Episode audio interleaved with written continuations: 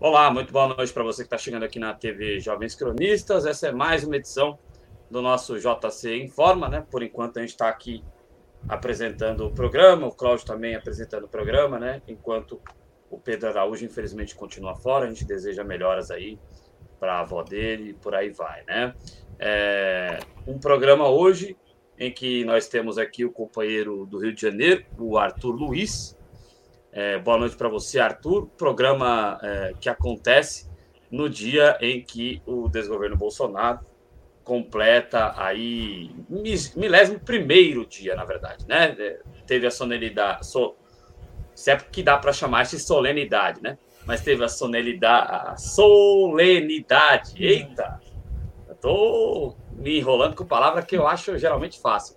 Teve aí a solenidade do milésimo dia no milésimo primeiro, né? As mil e uma noites de fantasias do desgoverno Bolsonaro. E esse é o tema principal do programa. Tem um tema fortíssimo também em relação à CPI da pandemia, um negócio enojante e outros assuntos. Boa noite para você aí, Arthur, direto do Rio de Janeiro. Boa noite, Adriano. É, eu tinha falado lá no grupo que eu trouxe uma camisa especial porque ia fazer com você. Não tinha mostrado, mas agora eu mostro. Camisa da, a camisa da Juventus de 2009 e 2010. O último ano do Trezeguet e o ano que o Nedved saiu do time. Foi o último Sim. ano do Trezeguet na Juventus. Foi quando o Diego até entrou na Juventus.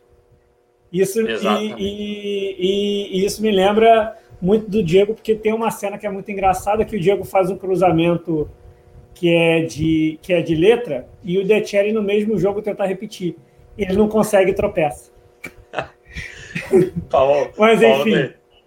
Paulo, de, Paulo que não tinha essa qualidade, né? Não tinha essa qualidade. É, da próxima vez, se quiser me homenagear, mas é muito bonita essa camisa mesmo, aquela camisa com uniforme com, é. uma faixa transversal e ela prateada. Eu acho essa camisa muito bonita, mas quando você quiser me homenagear, você vê com a camisa do Napoli. Aí Ai, tô brincando. Mas vamos lá, então. É, vamos dar início aqui com as manchetes do programa, que hoje, daqui a pouco o Cláudio tá aí. Daqui que é meu. Já tá né? junto, já. Então, é, hoje vai ser, como diria o saudoso Augusto, ou nem tanto saudoso assim, Augusto Liberato, vai ser coladinho hoje. Vamos embora aí.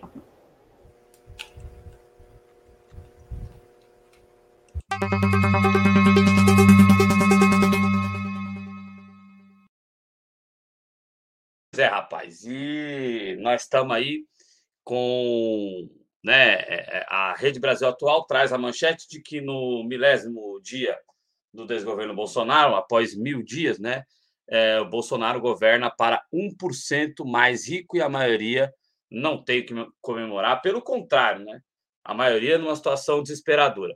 Aliás, daqui a pouco eu vou falar um pouquinho sobre isso com o Arthur, porque eu tenho um negócio para falar com ele sobre Portugal para a gente fazer a comparação aqui que eu fiz no Twitter agora há pouco, lá no Twitter do arroba Jovens Cronistas, né? Mas o negócio é o seguinte, cara, é, você tem hoje no Brasil uma situação que ou você compra o gás ou você compra a mistura. Aí, se você comprar o gás, você não compra porque você não tem mistura. Se você compra a mistura, onde você vai fazer a mistura porque você não tem o gás? Né? Aí, aí daqui a pouco você escolhe se ah, quantos meses eu consigo ficar com a luz atrasada? É, a água, quantos meses eu consigo ficar com a água cortada? Se você mora no condomínio, você tem que ficar negociando para ver, ou oh, não corta minha água aí, não. Daqui a pouco eu pago. É esse o Brasil do Bolsonaro. Isso quem não está perdendo suas casas, né? É, infelizmente, a, a, a lei da Natália Bonavides, da outra deputada do PT, que eu me esqueci o nome, e do André Janones, que é uma combinação que é uma combinação bem pitoresca. Essa lei foi é, derrubado o veto dela tardiamente, como eu e o Cláudio comentamos ontem aqui, né? E aí, completando a manchete, já que eu falo para caramba, a pesquisadora Denise Mantovani diz que Bolsonaro não tem que mostrar em termos de realizações, porque optou por uma agenda de destruição nas mais diversas áreas. Na verdade, o Arthur, eu acho que o, o, o, Bolsonaro ele acaba meio que se orgulhando, né? Meio que se orgulhando que ele promoveu na vida dos brasileiros, né? Ou eu estou exagerando um pouquinho nessa minha impressão aí? Bem, é, não, não, não tem como. Eu, eu acho que a sensação não é nem de mil dias. A sensação é que parece que são 10 mil dias, porque parece que a sensação não acaba. Eu falei, eu falei um outro dia, parece que eu vivo eternamente um dia da marmota. Eu não sei se o pessoal conhece esse filme, que acho que é Feitiço do Tempo, né? Mas que né, é em cima do dia da marmota, né? E aí eu acho que aqui no Brasil virou Feitiço do Tempo, em inglês eu não lembro, eu acho que é dia da marmota em inglês, mas enfim. A sensação é um dia da marmota. A gente vive um eterno dia da marmota. É tudo a mesma coisa. É sempre o governo fazendo alguma asneira, é sempre é, uma sensação de que parece que o que eu estou vivendo hoje é o que eu estou vivendo antes. E eu não sei nem se eu consigo falar que o governo ele, ele governa para os 1% mais ricos. É óbvio que os 1% mais ricos ficaram mais ricos durante esse processo, isso é óbvio, mas a, a, a questão é que o governo ele parece que não é um governo. Porque assim, até, até os governos que foram destrutivos, aqui, como o do Fernando Henrique, eles eram governo. Você conseguia ver uma organização do governo. E esse governo, você não vê uma organização desse governo. Porque, tecnicamente, quem acaba fazendo as coisas do governo é uma outra parte, que é uma coisa que eu já falo há muito tempo. São basicamente os militares que, que, que escolheram e definem esse governo. Esse governo não é definido pelos civis e nem muito menos por Bolsonaro. É definido pelos militares. E é uma coisa que não deixou nada de sobra. É, não, tem, não tem sobra de nada. Nem, nem, nem dos próprios militares tem sobra. E aí você não tem é, nenhuma expectativa nem de uma melhora lá, pra, lá, lá na frente. Eu falo uma melhora lá na frente, até com qualquer governo progressista que você pense que pode ganhar, você não vê uma melhora lá para frente, porque o que vai precisar ser feito em quatro anos para conseguir fazer o que foi destruído nesses quatro anos, parece que, desculpa, nós vivemos um JK invertido. Né? O JK tinha proposto crescer 50 anos em 5, a gente conseguiu decrescer 50 anos em 4, né? nem 5, né? porque antigamente era 5 anos, hoje em dia nem mais isso é, 4. Né? A gente conseguiu regredir a uma época anterior até o, o, o, Sarney. Tanto que o nosso índice de Gini está menor do que. Minto, ele está maior do que da época do Sarney. Né? Porque né, quanto maior, maior a desigualdade. Então, você está no índice de Gini pior do que na situação do Sarney, na época da superinflação né, ou hiperinflação, como ele chamava. A gente está numa época de hiperinflação sem a hiperinflação, porque não tem mais uma necessidade de uma inflação gigantesca, entendeu? E aí entra aquele discurso, ah, mas tem outros lugares que estão com a inflação maior. Ok, mas esses outros lugares têm mais da metade da população com insegurança alimentar? Não tem. A gente está no Brasil onde mais da onde mais da metade da nossa população está em situação de insegurança alimentar, ou seja, algum gênero alimentício eles estão deixando de comprar por causa de questão de renda. Então, é isso. A situação do governo é essa. Não há governo, não há projeto. E hoje, né, para poder finalizar a minha fala, e hoje eu até comentei com alguém pelo, pelo celular é isso. Cara, eu não sei, tipo assim, se eu ver o Bolsonaro na rua, eu acho que eu nem fico tão irritado. Mas, cara, eu não sei o que eu faço na rua se eu encontro o Paulo Guedes. A minha sensação é estar com um porrete e eu bater no Paulo Guedes sem dó. Que, que não tem. Que assim, é, é, tem. Ah, mas o Bolsonaro, que não sei que lá, tá, tá cara, mas o, o que, que o Guedes está fazendo? O Guedes ele consegue piorar. E assim, a sensação é que era, ó, olha só, o, o, o Bolsonaro não vai palpitar, quem vai palpitar é o Guedes. Só, cara, o Guedes ele consegue ser pior do que o pior neoliberal que eu já conheci em toda a minha vida. Eu, hoje em dia, eu falo isso com vergonha. Hoje em dia, eu sinto falta do Joaquim Levy. O Paulo Guedes conseguiu me, me, me causar é, é, uma sensação de saudade do Joaquim Levy. Essa é a situação hoje em dia. É, é eu entendo que que o Brasil atingiu níveis inaceitáveis, né? Inaceitáveis, porque pelo menos eu peguei o finalzinho daquela época de cruzado, cruzado novo, antes do plano real, né? Eu, eu lembro, eu era muito pequeno, né? Minha irmã é mais velha do que eu, quatro anos, ela lembra mais, mas a gente pegou essa época. Ah, hoje uma coisa tá dois mil cruzados, vamos assim dizer. E aí, no final da semana, tá 3 mil. Mas, cara, era mais ou menos ali, entendeu? Era mais ou menos ali, porque 2 mil para 3 mil não valia nada mesmo, aumentava, mas tudo bem. Agora, é, é, tudo bem, não, mas vocês estão entendendo eu tô, onde que eu estou querendo chegar. Quando você é, tem é, a última vez que você comprou o gás, por exemplo, eu estava pegando esse negócio no gás porque eu gosto de trazer exemplo meu mesmo. Quando da última vez que você comprou o gás, ele estava 90 reais. E agora está 108, e no espaço de um mês, isso com você não tem renda fixa, e aí?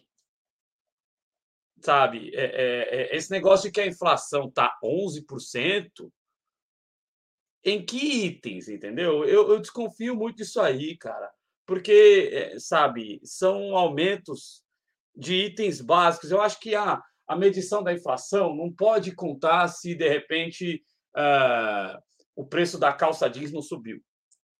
Entendeu? Se, de repente, o preço do sabonete continua o mesmo. Ainda bem, sabe? Eu acho que isso não é para contar. No... Eu acho que a gente tem que ter um nível de transparência de falar: olha, a inflação dos itens básicos ela aumentou aí 40%, porque essa é, o que a gente está vendo. É o que a gente está vendo, cara. Você, você, tem você tem o começo desse desgoverno aí com o, o combustível a, vamos lá, 3,50, a 4 reais, vai. A 4 reais e você vai hoje a 7. Você tem no começo desse desgoverno aí o gás 65, 60 reais. Você já ultrapassou os 100 reais. Você tem no começo desse desgoverno é, a proteína animal. Vamos pegar a proteína animal de frango, é, para não falar da carne bovina, a proteína animal de porco. Vamos pegar o, o exemplo que eu vou citar. Eu acho que eu vou até, até emendar aqui agora, já para dar tempo de falar. O, o, quilo da bisteca. No começo desse desgoverno Bolsonaro, você pagava R$ 6,90 no quilo da bisteca. Você pagava R$ 7,00. Hoje em dia você está pagando R$ 19,00. E isso em grandes centros. Se você for. Então, sabe, é, é, é, não, não tem cabimento, entendeu? Você, no começo desse governo Bolsonaro, você pagava na proteína bovina o quilo a 20 reais. Você está pagando um, bem, uma ralé, uma, uma qualidade bem baixa, você está pagando 45 reais. Sabe? Não, não, é, e aí você vem dizer a inflação é 10%, eu não enxergo dessa forma. Ah, eu pagava tranquilamente há um tempo atrás. É, é, eu sempre tive preferência a carne de porco do que carne de boi. Né? A carne de boi eu gosto mais no churrasco. No dia a dia eu não ligo tanto. Eu sempre gostei mais de carne de porco. Eu pagava 10 reais no quilo do pernil. Pernil? É. Hoje em é dia o pernil já está 18, já está 19. Você tem uma média aí. Óbvio que certos alimentos não aumentaram, só que qual é a questão? Aquela malandragem, né? Faz uma média ali entre todos eles. E aí tem certos alimentos que o aumento não é substantivo, né? Por exemplo, cebola. Cebola você continua tendo um preço barato, então eles jogam esses preços é, de uma forma, de uma forma é, mais, é, mais mediana. Só que o problema do que eles esquecem de falar é que não é o valor percentual que, que, que define somente a questão é que quando você pega a maior parte de uma classe média baixa, uma classe baixa mais, né? Você tem com que o consumo de dinheiro em alimento é muito maior nessa, nessa, nessa categoria do que em outras categorias. O rico gasta muito dinheiro com comida? Gasta, mas ele gasta muito mais dinheiro com outras coisas. Então, o preço do alimento não pesa tanto na renda, na perda de renda. Agora, nas classes menos abastadas, nas classes mais pobres, qualquer aumento de alimento se torna um, um, uma, uma retirada de valor muito grande da renda.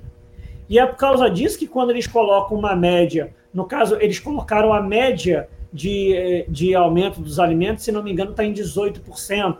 Está quase o dobro é, desses 10 anunciados. Né? Mas mesmo assim, só, mesmo só, esses 18. Só a gente tem ideia. E mesmo esses 18 estão surreais, né? É isso que você vai dizer. É, não é. É, porque tem uns que são que são 45, mas outros são muito baixos, né? Por exemplo, cebola não tem um aumento muito grande. Mas assim, só você ter 10% de, de inflação, se fosse só 10% nos alimentos, para uma população que não teve um aumento relativo do seu salário mínimo, ou seja, é, a gente teve em dezembro, se não me engano, 70% é, de, é, das convenções coletivas foram com valores abaixo do INPC. E não teve, se não me engano, quase nenhuma com aumento em cima do INPC. Ou seja, você tem duas questões. Uma, a inflação aumenta o seu consumo, né, o consumo da sua renda em alimentos. Dois, convenções coletivas que têm aumento abaixo da inflação fazem com que você já perca a renda naturalmente. Então você perde renda de duas formas.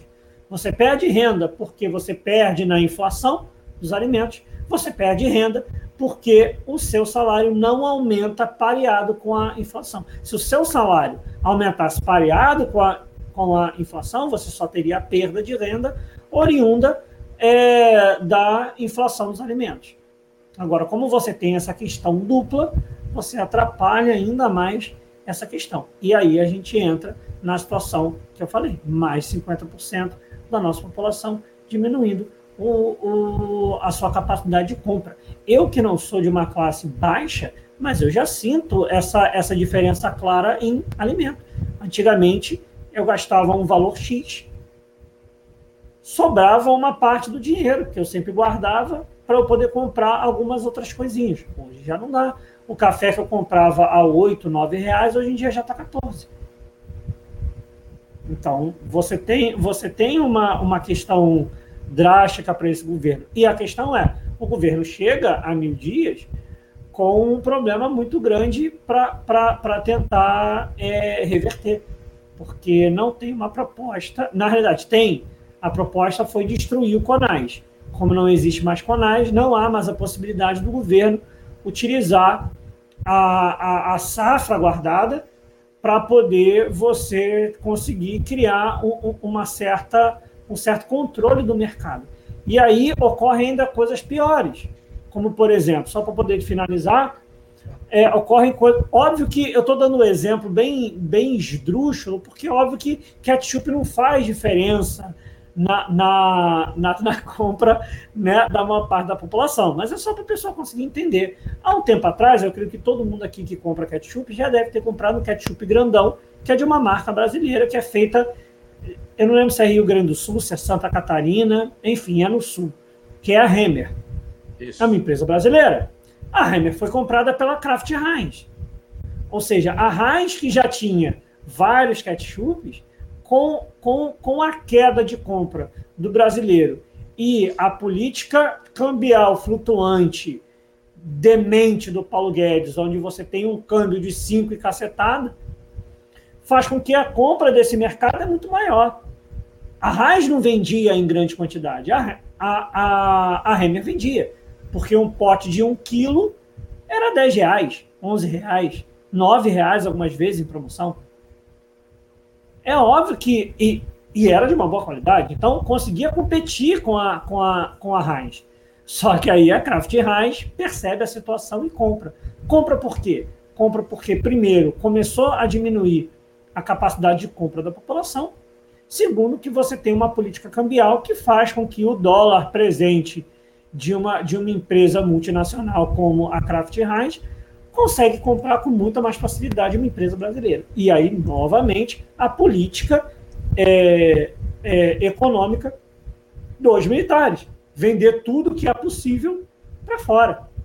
E eu falo que é a dos militares e que os militares não têm vergonha de ser vendilhões, porque todas, toda a estrutura é, que nós tínhamos, né? Toda, toda a nossa indústria de infraestrutura do Exército, da Marinha e da Aeronáutica foi vendido. E o Exército, a Marinha e a Aeronáutica ficaram calados. A Aeronáutica não teve vergonha de perder toda a sua influência sobre a indústria é, aeronáutica.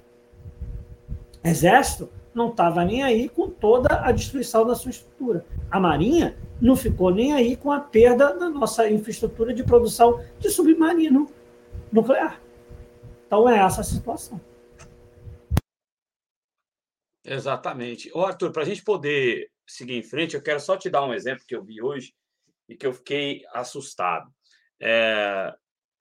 Na televisão portuguesa, estava assistindo, e eu assisto sempre, né? Eu gosto de assistir o Bom Dia Portugal lá da RTP, que é a televisão pública, e eu gosto também de assistir os debates esportivos de Portugal, porque se a gente acha que aqui no Brasil tem baixaria, na CMTV tem bem mais lá no, no Ligadouro, que é um jogo aberto deles. Então o negócio é o seguinte: é, é, eu estava no, no, intervalo lá, e aí nos, no hipermercado continental de Portugal, eles chamam de bifinha bifinha de porco, é a bisteca, né? 2,89 euros o quilo. 2,89 euros o quilo. E, e, isso me fez pensar, porque a gente está numa política de dolarização da nossa economia e o dólar está seis reais praticamente, né? Então, uh, uh, o nosso preço, o Arthur, ele é surreal ele é um preço que está. Eh, a gente fala tanto da gasolina, que ela está dolarizada, política de preço da Petrobras, mas não é só a nossa gasolina que está dolarizada. Esse aumento substancial dos alimentos, quando eu olhei o preço da bisteca em Portugal, porque 2,89 euros dá 16 reais mais ou menos, ou seja, está mais caro no Brasil que lá para eles lá. Só que o euro ele vale o, euro está mais de seis reais, está beirando sete reais. E aí a gente compara a, a nossa moeda, isso aí vai ter um custo para eles, 2,89 euros. A, a bisteca lá está saindo no máximo cinco reais, então, por esse, seguindo essa linha de raciocínio, comparando com o salário mínimo em Portugal, que é 665 euros. Mas a média salarial aí, eh, as pessoas não ganham menos do que 740 euros. Mas vamos pegar lá 665 euros. Ou seja, o custo real desse quilo de bisteca para o português é entre 4,50 e 5 euros. Entendeu? Então a gente está pagando no mínimo três vezes. Então, essa política de dolarização dos nossos preços é que precisa ser derrubada urgentemente. É uma política que não existia é, nos governos do Partido dos Trabalhadores. É, eu não acho que é que fosse sequer uma política do, do governo FHC. Né? É uma política inédita e, e, e esse impacto da dolarização do preço. Nós precisamos reverter completamente esse processo, Arthur, no meu entendimento, de, de dolarização de tudo, porque nós não ganhamos salário em dólar nem euro. Entendeu? Então, eu acho que é, você foi muito feliz nessa crítica que você fez em relação ao Paulo Guedes, porque ele é o responsável pela dolarização do Brasil. Nós estamos operando em dólar, mas nós não temos salário compatível é, de operar em dólar. Se aumentar o nosso salário para o salário que o Diese quer, não é porque o Diese quer, né? O Diese pesquisa. Se aumentar o nosso salário de acordo com as pesquisas do Diese, aí sim pode dolarizar a nossa economia à vontade, né? Dolarizado é, a, o que quebrou a Argentina, com o Macri, inclusive, foi a dolarização, né, o Arthur? E, e, esse dado do, do, preço da bisteca pode parecer uma coisa é, esdrúxula, mas é, este dado de que a bisteca no hipermercado continental de Portugal está custando 2,89 é uma coisa que me deixou muito assustado. Sim. É, é, é, é assim, é basicamente isso é, você está numa situação de uma política que atrapalha muito mais o consumo aqui. É, e só para poder finalizar, é, uma coisa que eu quero lembrar para o pessoal é que inflação não é um problema. Porra, como assim inflação não é um problema? Inflação acaba com seu salário. Não, depende. Se você está tendo inflação devido ao aumento de consumo e aumento de salário, a inflação não é um problema. Porque se você tem aumento do salário na proporção da inflação e você acaba tendo aumento do consumo, por obrigação, se você tem mais consumo, você acaba colocando mais capital de giro.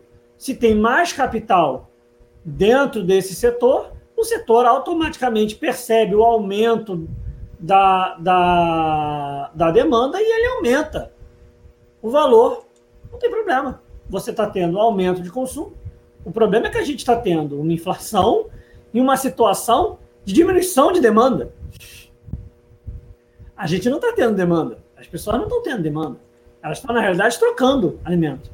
E aí, como você já tem essa política inflacionária continuada devido à dolarização, que foi o que você falou, você acaba repassando essa, essa inflação para gêneros que não teriam como ter essa inflação, como, por exemplo, o ovo. Porque aí sim, o ovo está tendo aumento de demanda. É isso. É, não, não, tem, não tem, assim, eu não tenho nem mais o que falar. Né? A questão é essa.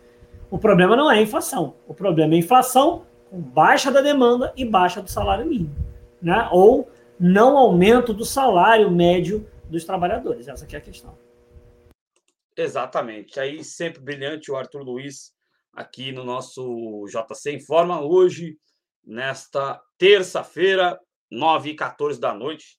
Daqui a pouco tem o dos trabalhadores e é o coração do Cláudio vai estar dividido entre o dos trabalhadores e o galão da massa, que vai estar em campo pela Libertadores da América mais tarde. Né? Quero mandar um abraço aqui para o professor Ulisses Santos, nosso companheiro, ele que participa do programa às quintas-feiras do JC Sem Forma e às sextas-feiras tem o bate-papo cultural. É, grande abraço aí, professor Ulisses. Valquíria Nóbrega dando boa noite aqui para gente. Muito boa obrigado. A, a Ana Gisele, minha parente, hein? Ana Gisele Garcia. Yeah. Um abraço aqui para Ana. É, o Luiz Gonzaga. Luiz Antunes. Gonzaga. Bonito nome, Grande... bonito nome. Belo nome, né? Belo nome, Luiz Gonzaga Antunes aqui. E o Danilo Leite, dando boa noite aqui também para gente. Obrigado ao Danilo. É, vamos seguindo em frente aqui, Pedro, porque. É, Pedro, não, tô com Pedro na cabeça porque eu estou muito preocupado mesmo e, e, desejando que tudo dê certo lá para ele, né? É, grande beijo pro Pedro aí, se ele tiver em algum momento vendo esse programa. Bom, vamos lá. Abraço, é, vamos lá. É, CPI. CPI, e rapaz, é, eu sempre tento deixar mais descontraído, mas eu sinceramente não, não tenho muitas palavras, não. É, vamos lá.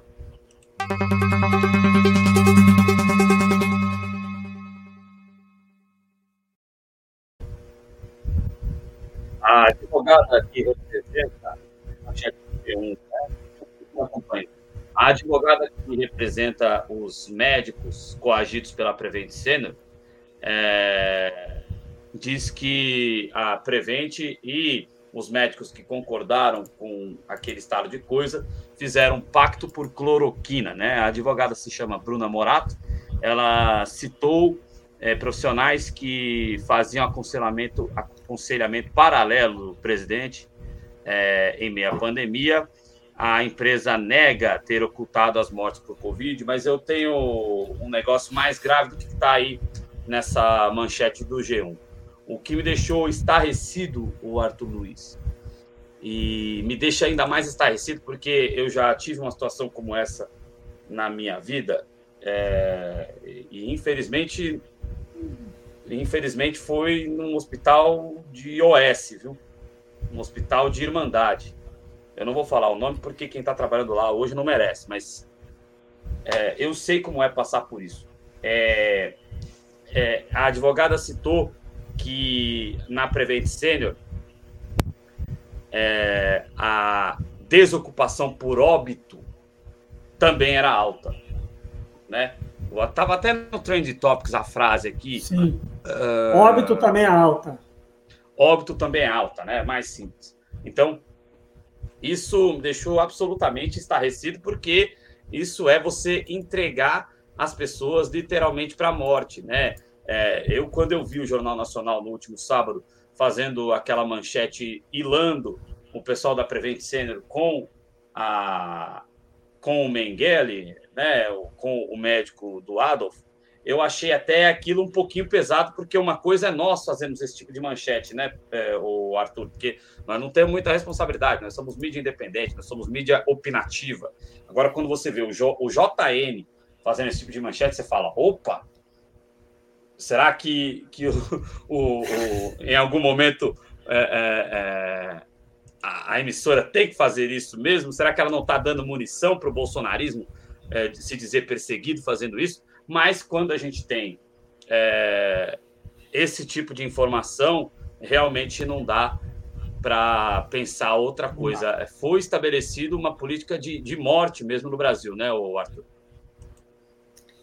É, eu, eu, infelizmente, sou perseguido tanto pela CPI da Covid quanto pela, pelos precatórios aqui no JC, porque parece que é incrível. Quase todo dia que eu vou participar aqui acontece alguma coisa dos precatórios ou acontece alguma coisa mais drástica da CPI.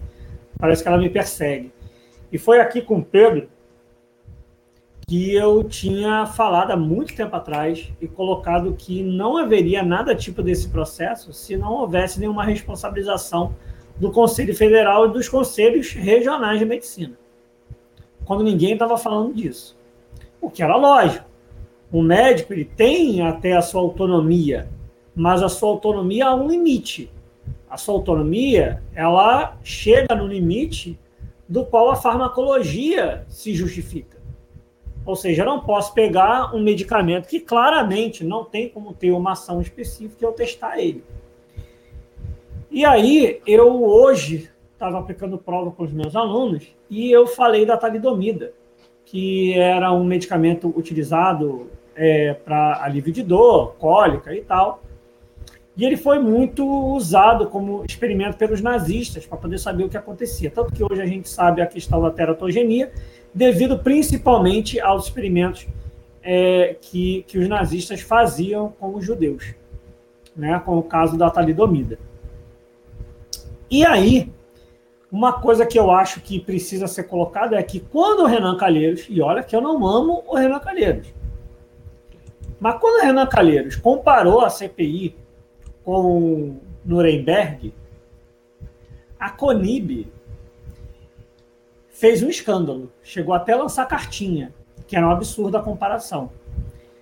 Eu não lembro das confederações israelitas, em sua maioria, claro que uma ou outra deve ter feito isso, mas em sua maioria, terem feito cartinha quando vários, é, quando vários judeus estavam com Bolsonaro, rindo de uma piada do Bolsonaro comparando negros é, com seus pesos em arroba. Eu não lembro, eu não lembro de várias confederações, de várias, né, de judeus fazendo isso. Eu não lembro. É, né? Se justifica pela, pela lógica desse pessoal, né? infelizmente, sobrou a, a, a, a, vários judeus parecem que defendem o sionismo e o sionismo virou maior do que o próprio judaísmo. O judaísmo não tem mais nenhuma relação. O que é mais importante para eles é o sionismo. E aí acabam tendo relações reacionárias. Não é, não é nada mais do que se esperar disso, né? E o mais bizarro é você ter três médicos é, fazendo esse tipo de proposta e experimentação. E não é nem só experimentação em pessoas. E eu vou explicar porque o problema não é somente a experimentação em pessoas. Pô, mas como assim? O problema não é experimentação em pessoas. O problema é que era feito de uma forma extremamente bizarra. Quando começou um montão de gente morrer na Prevent eles mudaram os protocolos. Qual era o protocolo? O protocolo era, depois de três semanas, independente da evolução, o CID é trocado. Ou seja, não é mais Covid. Se eu entro com Covid, faço o exame. Três semanas depois, a Prevent Senior mudava o meu, o meu CID.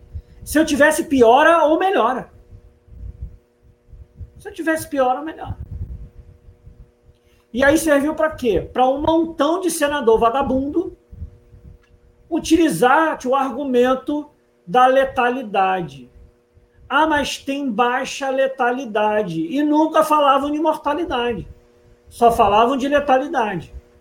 Por que, que só falavam de letalidade? Porque era lógico, porque a Prevent Senior já fez esse processo. Letalidade é quantas pessoas morrem tendo a doença. Mortalidade é quantas pessoas morrem da doença na população geral. A letalidade eu pego só quem tem. Então, se um montão de gente que morreu pela doença, eu coloco que não morreu pela doença, a letalidade cai. Porque basicamente eu só considero que se curou quem não morreu. Quem não morreu se curou. E quem morreu foi outra coisa. E aí a questão é que eu me pergunto novamente: era para a doutora Nise Yamaguchi ter saído da CPI andando? Não era para a doutora Nise Yamaguchi sair andando. E aí uma outra coisa, nem sempre quem fala calmo tá com a razão. E nem sempre quem fala irritado tá sem a razão. Porque não dá para entender as pessoas não ficarem irritadas e não quererem fazer coisas inexplicáveis com essa senhora encontrando ela na rua, quando ela fez o que fez. A doutora Nise Yamaguchi se você tivesse, de fato, uma população, em sua maioria armada, como o Bolsonaro queria, a cena seria próxima de um filme do Quentin Tarantino, do Bastardos Inglórios. Era a população fazer muito próximo do que acontece no Bastardos Inglórios. Se você nunca viu Bastardos Inglórios, veja o filme que é muito bom. Era para se fazer, no mínimo, algo parecido com o que você vê no filme. E o aí Bacurau, eu acho né? que é. É que oh, o Bacurau, Bacurau, é mais fantasioso um pouco, né? É, mais fantasioso. É que Bastardos Inglórios tem aquela coisa de marcar quem é, né? Aquela coisa da sensação da faca, né? De marcar a testa da pessoa e você sabe quem era. Aquela, aquela coisa de Bastardos Inglórios eu acho muito mais característico, né? Porque ela marca. Né? Ela marca quem é. Eles não matam, alguns eles não matam, e eles marcam. E aí não tem jeito. E aí tá lá a marca da pessoa eternamente do que ela fez. Outros é óbvio que eles matam. É, pra, pra, só só, só para poder finalizar a parte do, do Bastardos Inglórios, eu queria fazer a mesma coisa com a doutora Nise Yamaguchi, o que o Urso fez. Ver o filme, depois vocês vão ver quem é o Urso e vocês vão ver o que o Urso fez. A, a vontade é essa. Porque, cara, ima, cara, se bote no local. Você levou o seu pai, a sua mãe, qualquer pessoa. Você levou uma pessoa. A ideia é: você toma um remédio e vai embora. Depois de três semanas, você teve uma piora, você é internado. Depois de três semanas, o CID muda. A pessoa morre. Porque não deu certo aquele tratamento. E aí a pessoa não morreu de Covid. E aí você tem assassinato duplamente qualificado, que isso para mim é assassinato duplamente qualificado, não é como um pessoal da CPI está falando, que é, é, Esqueci o termo agora. Quando a pessoa pede para você matar ela, esqueci o nome. O termo agora. Eutanásia. Não é uma eutanásia. É assassinato duplamente qualificado. Que você não dá a possibilidade da pessoa se proteger e ela nem sabe o que está acontecendo. Em uma outra situação, um problema de saúde pública. Por quê? Se eu morro de pneumonia e não de Covid, o meu enterro pode ser normal. Se o meu enterro é de Covid, ninguém pode participar. Ou seja, além de você não colocar que a pessoa morreu de Covid, os familiares vão enterrar essa pessoa como se ela não tivesse Covid. O caixão vai, vai poder estar levantado. Essa pessoa que morreu de Covid vai transmitir Covid para todo mundo que está ali. Mais essa. Que isso ninguém se atentou. Quer dizer, eu não sei porque eu não consegui ver tudo da CPI, mas eu não sei se eles atentaram nessa situação. É um crime também contra a saúde pública. E aí entra o final, que é o crime contra também o erário público. Porque recebe subsídio do governo, porque essas empresas recebem subsídio do governo, e ainda receberam anistia de suas dívidas. Várias delas receberam anistia das suas dívidas. Agora, a única coisa, o que eu acho que tem que ser feito com a Prevent Senior? Eu acho que tem que ser feito com a Prevent Senior o que não fizeram com o Odebrecht. Tem que prender os donos. Toda a estrutura que está dali vira um hospital público. Já tem estrutura montada, está ótimo. Usa a estrutura montada e transforma em hospital público. Acabou o problema. É só gerir aquele capital. Aí acabou, não tem direito. Prende o dono, retira tudo que ele tem. Ah, ele vai ficar. Vai, vai, vai ficar pobre vai ficar pobre. Vai ficar pobre na cadeia.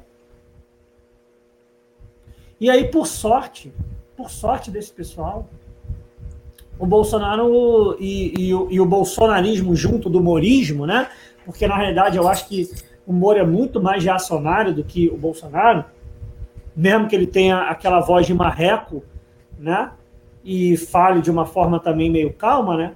Aquela voz estranha que eu, que eu sempre esperei que a voz dele fosse grave, né? Mas é uma voz estranha, rouca e, e, e parece uma réplica. É... Por sorte, esse pessoal não conseguiu emplacar no Brasil a pena de morte. Que era para a doutora Anise Yamaguchi, infelizmente o doutor Wong não, porque ele morreu de Covid, infelizmente. E o Zanotto, além do dono da Prevent eram para esse pessoal estar tá todo já no caminho já da sentença de morte. É isso. É, aliás, o, a morte do Ong lá, né? Morto sob supervisão da amiga, né?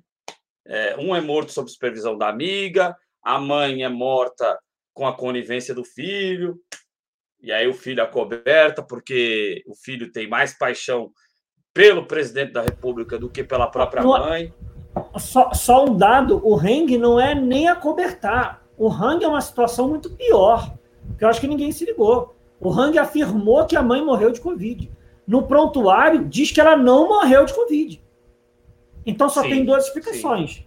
Se ele falou que ela morreu de Covid no prontuário não tá, ou ele sabia e escondeu porque ele estava ganhando dinheiro, ou ele mentiu para poder ganhar dinheiro com o tratamento. Das duas formas, o Heng cometeu um crime. Das duas formas. Das duas formas, ele cometeu um crime. Não tem, não tem nenhuma justificativa. E essa é a família tradicional assim. brasileira, né? Exatamente. E essa é a família tradicional brasileira. O cara matou a própria mãe. É, é um absurdo, é um absurdo. E a gente se espanta porque a gente não é dessa lá, entendeu? Ah, já veio gente perguntar, acho que acredito que para você também, né, Arthur? Pô, mas vocês se espantam com isso? É, é porque a gente não é dessa laia, né? Aí a gente, ah, de fato, eu não me ainda espanto. consegue se espantar com isso. Ah, eu não me espanto, porque o Marx e o Engels escreveram sobre isso. Sim, tem eu isso. Eu não me espanto por isso. Porque o Marx e o Engels falaram que todas as relações familiares são muito mais relacionadas ao dinheiro e ao acúmulo de capital dentro do sistema capitalista do que de outra forma. Como nós não somos pró-capitalistas de uma forma é, é, de uma forma ilusória, como, como esses liberais, a gente sabe que esse pessoal pensa assim. Infelizmente, isso que é o pior. Infelizmente, eu não me surpreendo. Só que eu me irrito. Porque não tem como não se irritar. Mesmo que você se espere, não tem como você não se irritar com uma situação dessa. É impossível não se irritar com isso. Com certeza, com certeza, Arthur. É uma situação estarrecedora, realmente. Vamos ver. É... Um abraço aqui para o Arthur Fabiano, parabenizando aqui a gente pelo trabalho, dizendo que todo mundo deveria ir preso, né? E ele está falando uma coisa aqui que é importante, o Pedro Roas está falando isso lá no Twitter também, muita gente está falando isso, que o Conselho Federal de Medicina tem muita culpa no cartório, de fato, né? Foram coniventes com isso o tempo todo. Não só coniventes, né? Deram. Até estimularam, dá para dizer, em certa medida, isso aí, né, o, o Arthur? Sim, é, eu, eu, eu não lembro qual foi o dia. Eu lembro que eu estava com o Pedro. Eu lembro que foi uma terça-feira, eu estava com o Pedro. Que foi a primeira vez que eu culpabilizei o CFM. E eu falei: se ninguém chamar o CFM, tá errado. O CFM tem que ser chamado. qualquer tipo de protocolo, o CFM tem que afirmar, e o CFM não condenou. Se o CFM não condenou o protocolo e liberou, tá errado. Ah, mas o CFM recebeu informação falsa da Prevent Sênior. Também está errado porque foi negligente. Que o CFM pega um dado ele simplesmente aceita? O dado de qualquer um, sem nenhuma fiscalização? Se ele foi enganado, ele não foi enganado, ele foi negligente, porque ele negligenciou algo muito sério. Aí não é só uma questão se, se ele sabia de toda a situação, ele só não ele, ele não foi só negligente. Aí é uma outra questão, mas mesmo que ele coloque que ah, mas eu recebi dados falsos. Se você recebeu dado falso e você não fiscalizou aqueles dados, você só aceitou o que foi recebido, você negligenciou o processo. Então você também tem responsabilidade. E é óbvio que não só o CFM, o Conselho Federal de Farmácia também pontuou, depois que sentiu a pressão popular, ficou acuado. Os conselhos viraram todos cagões. Todos os conselhos brasileiros viraram cagões. Ninguém mais se posiciona de nada. Então, cara, me desculpa, não precisa mais de conselho, então. Porque o salário do farmacêutico não aumenta. Então, o conselho também não está resolvendo. Aí, quando tem uma situação séria que o conselho se posiciona inicialmente, sente a pressão e recua, ele não fala, não, nem que sim, nem que não. A gente tinha falado, mas tem que tomar cuidado e que não sei o que lá. Então, cara, vamos acabar com os conselhos. Não tem mais nenhuma necessidade, então, de conselho. Vamos acabar com os conselhos. E aí, só para finalizar, a saúde brasileira só vai se tornar boa em duas situações. E aí, perdoem médicos que estejam vendo isso daqui os médicos têm que ser proibidos de serem os gestores da saúde. Botem na mão das pessoas que sabem de fato gerir a saúde no Brasil, que são os enfermeiros. Vamos começar a fazer isso. Bota na mão dos enfermeiros. Eles têm muita mais responsabilidade do que a maior parte dos médicos que nós temos aí. E uma outra situação. Reforça aquilo que já foi falado há muito tempo. E olha que eu não estou nem falando de um discurso socialista, não. Quer privatizar? Privatiza, meu irmão. Menos saúde. Não dá. Saúde não dá. Mostrou aí. Mostrou aí qual é a, a qual é a resposta quando se privatiza a saúde.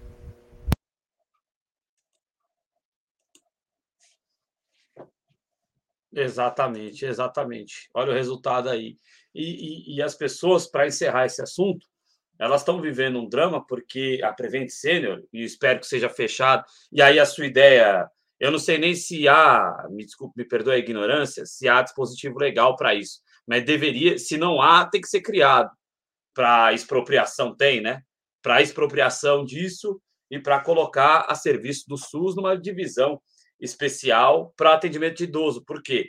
Porque hoje no Brasil se você for fazer um. Vamos citar a marca aqui, já que a gente tem, a gente não tem tanta audiência assim, não tem problema. Se quiserem patrocinar nós, podem patrocinar. Mas se você quiser fazer um Bradesco Saúde, se você quiser fazer um Sul América Saúde, se você quiser fazer um, um Porto Seguro Saúde, se você quiser fazer a porcaria da Unimed, né? Se você quiser fazer qualquer plano de saúde para alguém acima de 60 anos, é três vezes o valor da Prevent Senior, né?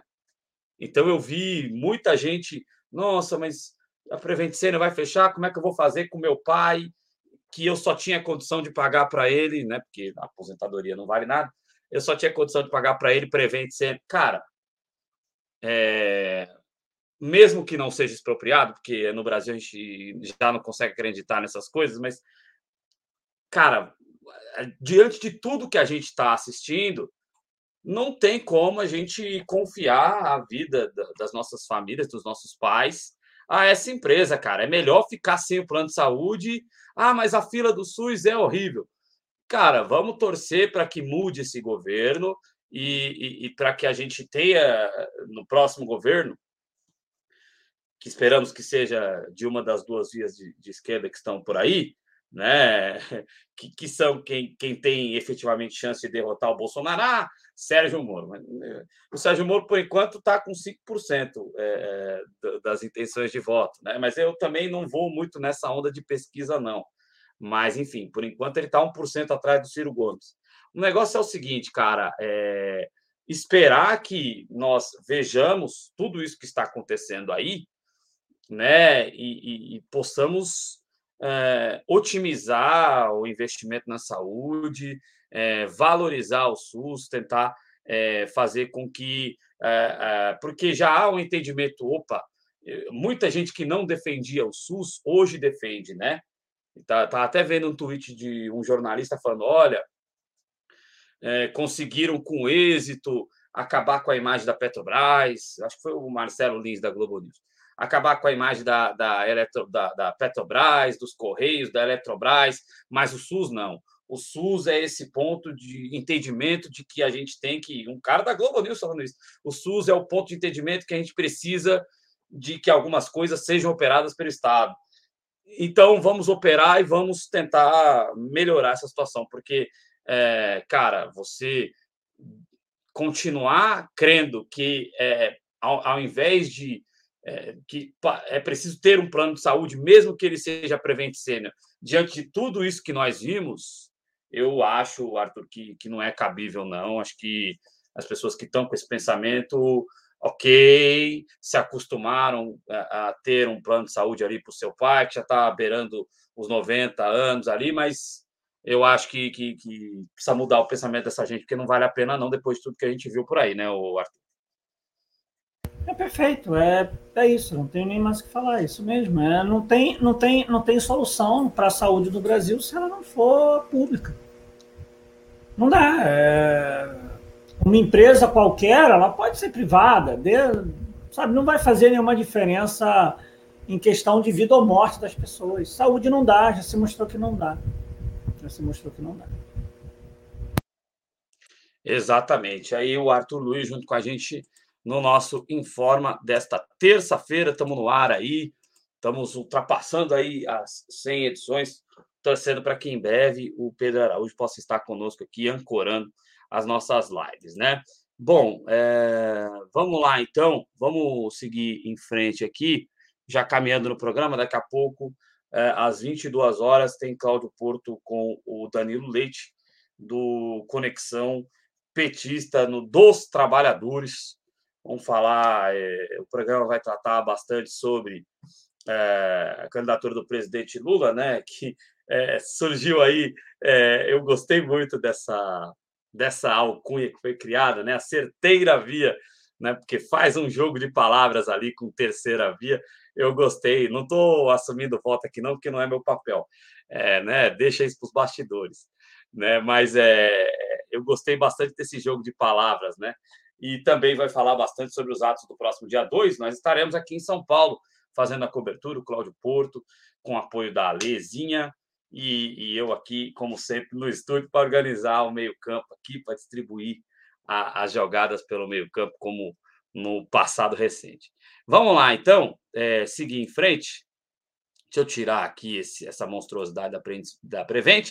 É, em pré-campanha, Marcelo Freixo foca no interior do Rio de Janeiro e dialoga com o Centrão. É, o Arthur Luiz, manchete local aí do Rio de Janeiro para você.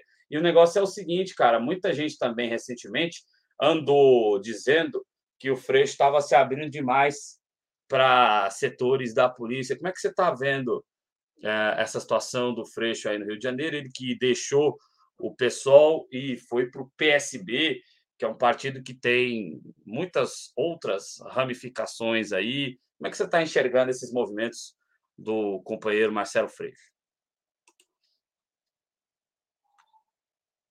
Opa, estava com o microfone mutado e falando, acontece. Ao vivo é assim. É... O Freixo já tem uma proposta muito antiga é, dele se tornar governador do Rio de Janeiro. É, nunca, nunca tentou, porque sabia que não tinha capacidade para poder ganhar dentro do pessoal, devido ao pessoal não fazer aliança, então se mantinha ali naquela coisa de deputado estadual, deputado federal, né? Essa, essa situação. Com a entrada para o PSB, é, que se tornou um partido de, de extrema direita à extrema esquerda, né? O PSB hoje em dia ele ele tá ele tem todas as é, ele tem todas as ramificações, né? Parece um bicho de sete cabeças. É óbvio que não só. Pare, parece o MDB, falando... né, o, o Arthur? Pare, ah, parece é, MDB. É, é, é, o novo. Isso, isso aí. É um, é um MDB com, com estética de esquerda. Porque isso. o MDB tem estética de centro, de fato, né? mesmo sendo muito mais de direita, mas tendo aí alguns de esquerda e tal, porque sempre foi um partido muito mais viável, né? E o Freixo entra porque o PSB se torna um partido viável para ele, né? Para poder se eleger. Vai para o interior, porque sabe que o interior é uma área onde ele mesmo nunca teve nenhuma inserção. E, e no interior é uma situação onde a jogada política é muito diferente. Por exemplo, a gente tem é, governos no, no interior onde o DEM é bom. O interior do Brasil é uma questão muito mais complexa e muito mais estranha do que a questão que nós entendemos de uma esquerda e de uma direita. Algumas vezes, um prefeito do DEM tem um governo muito bom, só que o cara defende Bolsonaro, mas o cara faz políticas totalmente contrárias ao Bolsonaro e o cara faz uma política de aumento de salário, melhora de qualidade de vida. Algumas vezes acontece, porque o cara nem é ideologicamente do DEM. É porque o DEM é o melhor partido, é o partido que dá para ele poder entrar, para ele conseguir se eleger. O interior é assim. Tá, é, assim, principalmente no Rio de Janeiro. O interior sempre foi assim. Né?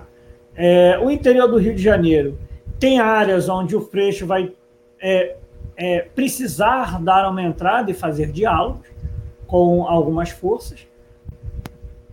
É, a questão mais complicada do Freixo é que tem um problema específico. Para o Freixo conseguir de fato ser uma via hum, é, melhor é, para todo mundo, ele conseguir captar uma boa parte da esquerda, ele vai ter que dialogar com dois nomes grandes daqui. Um nome é o. Eu acho que é Rodrigo Neves, né? Eu sempre esqueço o nome dele, que é do PDT, que é de Niterói. Acho que é Rodrigo Neves. Se, se, se não me engano, é Rodrigo Neves, de Niterói. E o Fabiano Horta, de Maricá, que é do PT. É, então, são dois nomes muito bons. Né? O governo de Maricá é um governo é, do PT que é absurdo. Né? Primeiro, tem um hospital muito bem qualificado. Você basicamente não paga para você poder andar de bicicleta, é, bicicleta não, de ônibus, né? Que é o vermelhinho. Né? E você tem Niterói, que fez um trabalho e faz um trabalho muito maravilhoso é, na questão da saúde, além de outras, mas na saúde está sendo o diferencial né, entre todo mundo aqui, que é do PDT, em conchavo com o PT, né? Tá junto com o PT no caso de Niterói. Então, para o Fresh conseguir, ele vai ter que dar alguma coisa de conversa para esses dois lados, né? Que é o PT e o PDT. O PT dá para se entender uma conversa. Uma conversa pode ser um acordo é, com o Lula, mas já se torna estranho porque em São Paulo já está em acordo com o Dória. Não, Dória não. Está é, tá com o MDB, não é? É MDB, porque, porque o próprio o próprio esqueci o nome dele do PSB de São Paulo, França. Márcio França? É, ele fez até uma piadinha que falou que, que metade da população gosta do Bolsonaro, metade gosta do Lula, e 100% dela deu Dória. É, boa. E, tá, e, e ele está conversando com o pessoal do MDB para uma né, tentativa de um outro candidato. Talvez até possa ser o, o, o governador do Rio Grande. Não, o governador ou prefeito? Não, o do Rio Grande do Sul. Rio Grande do Sul ou Porto Alegre? Ah, o Eduardo Leite. Você fala na Eduardo esfera presidencial, né? É, na esfera presidencial. Então, isso pode atrapalhar um pouco a conversa de uma defesa do Lula. Porque aí o PSB vai defender o, o Lula em, no Rio de Janeiro e, e, e, o Eduardo Leite em São Paulo. Então, é, pode estar um engraçado que isso já aconteceu em outras ocasiões, né? A já Aliança Nacional do mas com o MDB. já aconteceu MDB da... tinha muito isso. É, com o MDB, mas com o PSB também. Já aconteceu da Aliança Nacional do PSB ser com a candidatura do Partido dos Trabalhadores e aqui em São Paulo a aliança ser com o Geraldo Alckmin, né? Então eles deixavam na propaganda política daqui de São Paulo vazio ali o campo que seria destinado ao candidato à presidência da República, mas a, a, a, militância é, é, distribuindo santinhos com o número Sim. 45 do candidato Sim. no Santinho e não o 13 da Aliança Nacional. Isso já aconteceu com o PSB é, de São Paulo. Pode, pode até. Então, então, então pode até ser uma possibilidade. A questão é que o Freixo precisa ir, porque ele não é conhecido no interior. Né? O pessoal da onde ele tinha voto era muito conhecido é, nas áreas mais nobres é, do Rio de Janeiro. Tanto que tem até uma piada que eu falo, que em 2014, aonde, aonde o pessoal teve voto, o único, o, o, o único bairro do município do Rio de Janeiro onde o pessoal ganhou em 2014 foi o único município. Não, minto, em 2010. Foi o único município que a Dilma perdeu. A Dilma só perdeu em um município do Rio de Janeiro em 2010. Neste mesmo município, em 2010 e em 2012, foi onde o pessoal ganhou. Foi o único bairro onde o pessoal ganhou. Então, é uma, é uma militância é, que pode até ser alinhada ao PT mas não é uma base eleitoral que é alinhada com o PT. O pessoal tem isso. A sua base militante é uma base militante muito discrepante da sua base eleitoral. Então, é esse que vai ser o problema do Freixo resolver isso. Mas mostra o que o Freixo queria. Quero ser governador e vou dialogar. É um erro? Não, não é um erro. A questão é como o Freixo vai conseguir dialogar. E só para finalizar, a questão da polícia. O Freixo já tem diálogo com a polícia há muito tempo tanto com até aquela, a, a, aquele grupo que são os policiais antifascistas. Sim, mas a questão da polícia. É, é, fora dos policiais que são antifascistas, que são a esmagadora minoria, você acha que alguém vai dar trela para o Marcelo? Então, eu não sei. É, é, assim, a, a, a polícia é uma coisa muito confusa algumas vezes. Muito confusa porque eu não sei se também a maior parte deles, a não ser aquele bloco mais reacionário, já está tão colado com o Bolsonaro. Porque eu conheço um, um, um monte de militar que já está irritado com o Bolsonaro. É um bloco muito desconexo. A polícia é um bloco muito desconexo, porque nunca foi uma, uma, uma estrutura é, do Estado que era politizada. Sempre foi corporativa. E aí essa é a questão. Se o Freixo vai conseguir alcançar esse corporativismo necessário deles. Mas a questão da polícia é muito mais complexa, não dá nem para a gente discutir hoje. Mas é isso, a parte inicial é essa. É isso aí, muito bem, muito bem. Sempre muito bom os esclarecimentos aí do nosso querido Arthur Luiz aqui no nosso JC em Forma. Estamos caminhando aí no programa. É, eu quero esclarecer para vocês que o meu computador está horrível, horrível. Então, nós vamos narrar aqui os números da pandemia sem colocar na tela, mas se vocês entrarem lá no site, né, no site covid.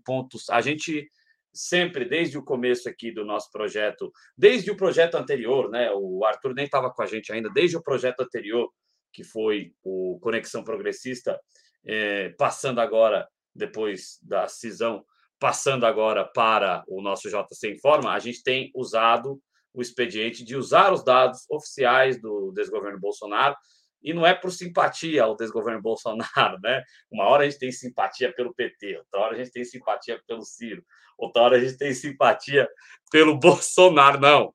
Muito pelo contrário, a gente tem simpatia pelo povo. É para que ninguém diga que nós estamos nos consorciando com consórcio de veículo de mídia, que a gente não tem consórcio nem com consórcio da esquerda, né, consórcio de canais grandes da esquerda, a gente nunca procurou se consorciar sequer com eles, que dirá com o consórcio da Globo, com a Folha de São Paulo. Né? Então, a gente usa os dados oficiais do desgoverno, Bolson... do desgoverno Bolsonaro, do Ministério da Saúde, segundo os dados do consórcio de veículos de mídia, foram mais de 800 mortes. Nos dados que nós temos do Ministério da Saúde, total de casos confirmados de 21 milhões 381 mil 790 casos acumulados até hoje, com o 15.395 casos no dia de hoje. Eu nem coloquei a vinheta, né? Agora já foi. 15.395 casos novos no dia de hoje.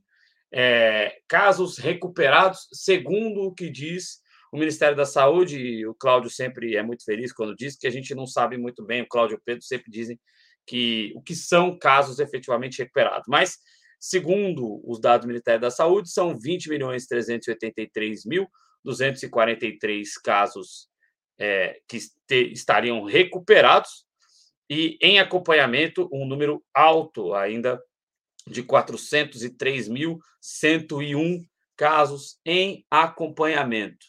É, óbitos é, no dia de hoje são 793, segundo o Ministério da Saúde, né? Para quem na grande mídia está dizendo que 793 mortes é pouco, isso dá praticamente quatro aeronaves Boeing das maiores que tem, né?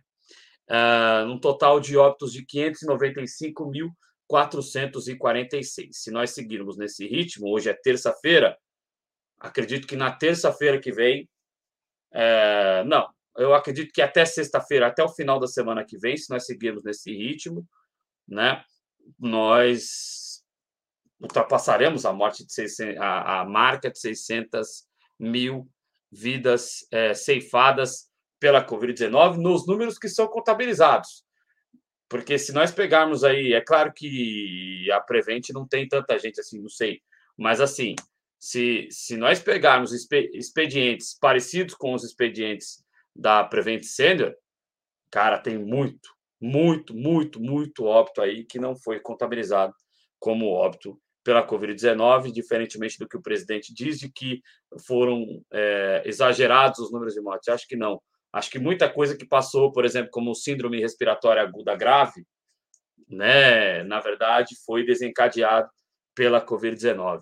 É, eu quero fazer uma pergunta para você, é, a, além de me solidarizar, né, em nome da TV Jovens Cronistas, em relação aos familiares e amigos das vítimas da Covid-19, sempre importante nos solidarizarmos, mas eu quero saber de você também, Arthur.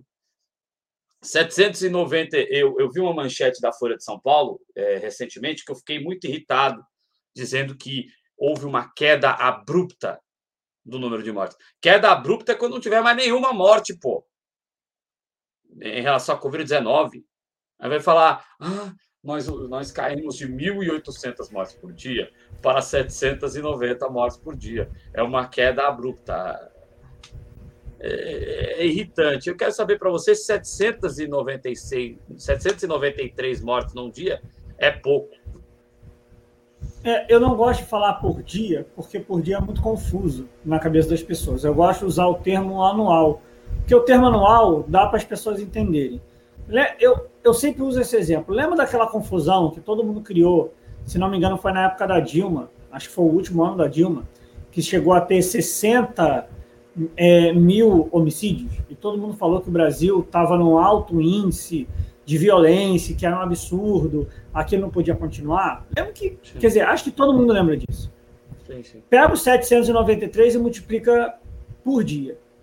Daria quase 290 mil mortes. Se 60 mil a gente estava vivendo num país altamente violento, imagina 290 mil mortes. Eu sempre uso esse exemplo, porque aí todo mundo entende. 60 mil de, de homicídio é muito alto? É. E 290 mil mortes? É pouco? Uma queda abrupta é. Se eu pegar o dado natural, uma queda abrupta é. Só que aí eu estava numa base, eu cheguei até 4 mil mortes diárias. Quanto que são 4 mil mortes diárias? Vamos fazer aqui 4 mil mortes diárias vezes 365 dias. 1 milhão e 500 mil mortes.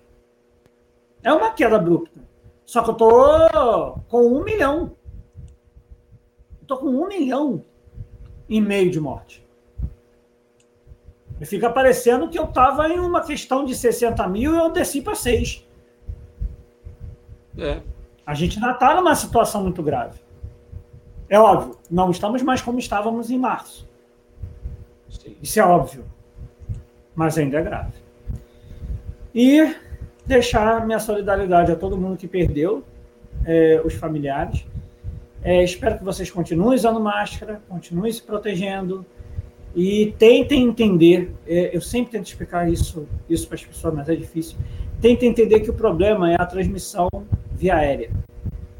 Então, não adianta você ficar igual um maluco, igual muita gente está fazendo, lavando todas as suas compras, e como se você chegasse em casa tomar um banho, você está livre. Não, você não está livre do banho. Você, quando chegou em casa tomou um banho, você já pode estar com a doença. Então, tentem entender essa situação. Lavar as coisas, se lavar ao chegar, não significa desinfecção. É óbvio que lavar as compras, tudo isso é importante.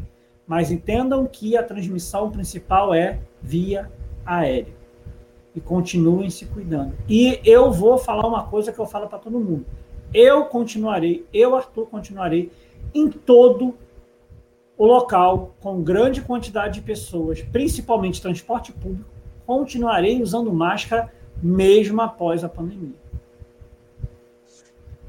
A maioria dos países orientais tem esse costume do, do, do, uso de máscara devido à quantidade de doenças respiratórias que eles têm, de, de, de, de ondas epidêmicas. Então, eu creio, e só para poder finalizar, eu, como professor, já estou dando aula há muito tempão e não tive nenhum problema de garganta. Nenhum. Mesmo falando alto. E eu tenho que falar mais alto porque eu estou de máscara. E eu não tive nenhum problema de garganta esse ano. Então, o uso da máscara pode até melhorar essa situação, a situação respiratória para as pessoas. E é isso. Até a próxima. É isso aí, até a próxima. É uma boa dica aí do Arthur, porque realmente é uma medida sanitária importante que capaz de proteger a gente de não só da Covid, de muitas outras doenças, ainda mais com os problemas que a gente está tendo é, é, de secura, é, pode ser uma medida de preservação importante das nossas vias respiratórias também. É isso aí, Arthur. Muito obrigado. Primeira vez que a gente faz um programa inteiro como dupla. Para mim foi uma alegria. É... Que venham outras oportunidades aí. Tamo junto, viu? Tamo junto, Adriano. A gente talvez vai fazer outros quando eu te encher o saco para a gente montar aquele projeto lá do futebol, mas isso mais para frente. Boa, boa. Estamos aguardando aí ansiosamente. Quero agradecer ao Arthur, também a quem nos acompanhou aqui no YouTube, também lá no Twitter, uma grande audiência, como sempre, no Twitter. Daqui a pouquinho vai começar o nosso programa, o dos Trabalhadores aí, com o Danilo Leite, que é administrador do Conexão Petista. Vamos falar sobre a certeira via, eu adorei isso, e também sobre uh, a questão do próximo dia 2, onde nós teremos manifestações, serão mais de 170 é, manifestações ao redor do Brasil, né? E aqui em São Paulo nós estaremos é, é, com a TV Jovens Cronistas lá. O Cláudio Porto vai estar lá junto com a Alessandra Schmidt. E eu estarei aqui no estúdio. Não porque eu tenha medo da rua, já falei várias vezes. Eu não tenho nenhum medo de nada. É, é os outros é que tem que ter medo. Os caras folgados aí, se, se, subir, não dá dois minutos no ringue. Mas a questão é: tem que ter alguém para administrar tem a bagaça aqui. Tem que ter alguém. Então, esse alguém para tocar a bola no meio-campo acaba sendo eu. Este cara sou eu, para tentar administrar. E aí a gente vai fazer isso com o maior prazer no sábado. E os movimentos de rua são importantes. E, e, e quero só deixar que eu não sei se eu volto aqui essa semana, é, deixar aqui uma ideia de que, que aquilo que a gente já falou ontem tem que ter movimento de rua sim, tem que ser pelo Fora Bolsonaro sim, mas pautas importantes têm que começar a ganhar mais voz na, nas ruas, né? A gente tem feito entrevistas com pessoas falando coisas interessantes, mas a gente quer ver a palavra de ordem, a gente quer ver o, a placa, a faixa, a gente quer ver mais efetividade em algumas reivindicações que, por enquanto, estão no, no, no campo aí é, de ideias isoladas e não estão exatamente no, na organização em si da, das manifestações, tá certo? Obrigadão, Arthur. Obrigado, obrigado a todo mundo. E um dos lemas pode ser um lema antigo do PT, que é. Como é que é? É paz, terra e pão. É muito bom. Até a próxima, gente. Até a próxima, pessoal. Essa é a TV Jovens Cronistas. Esse foi mais um JC Informa. Um abraço, pessoal.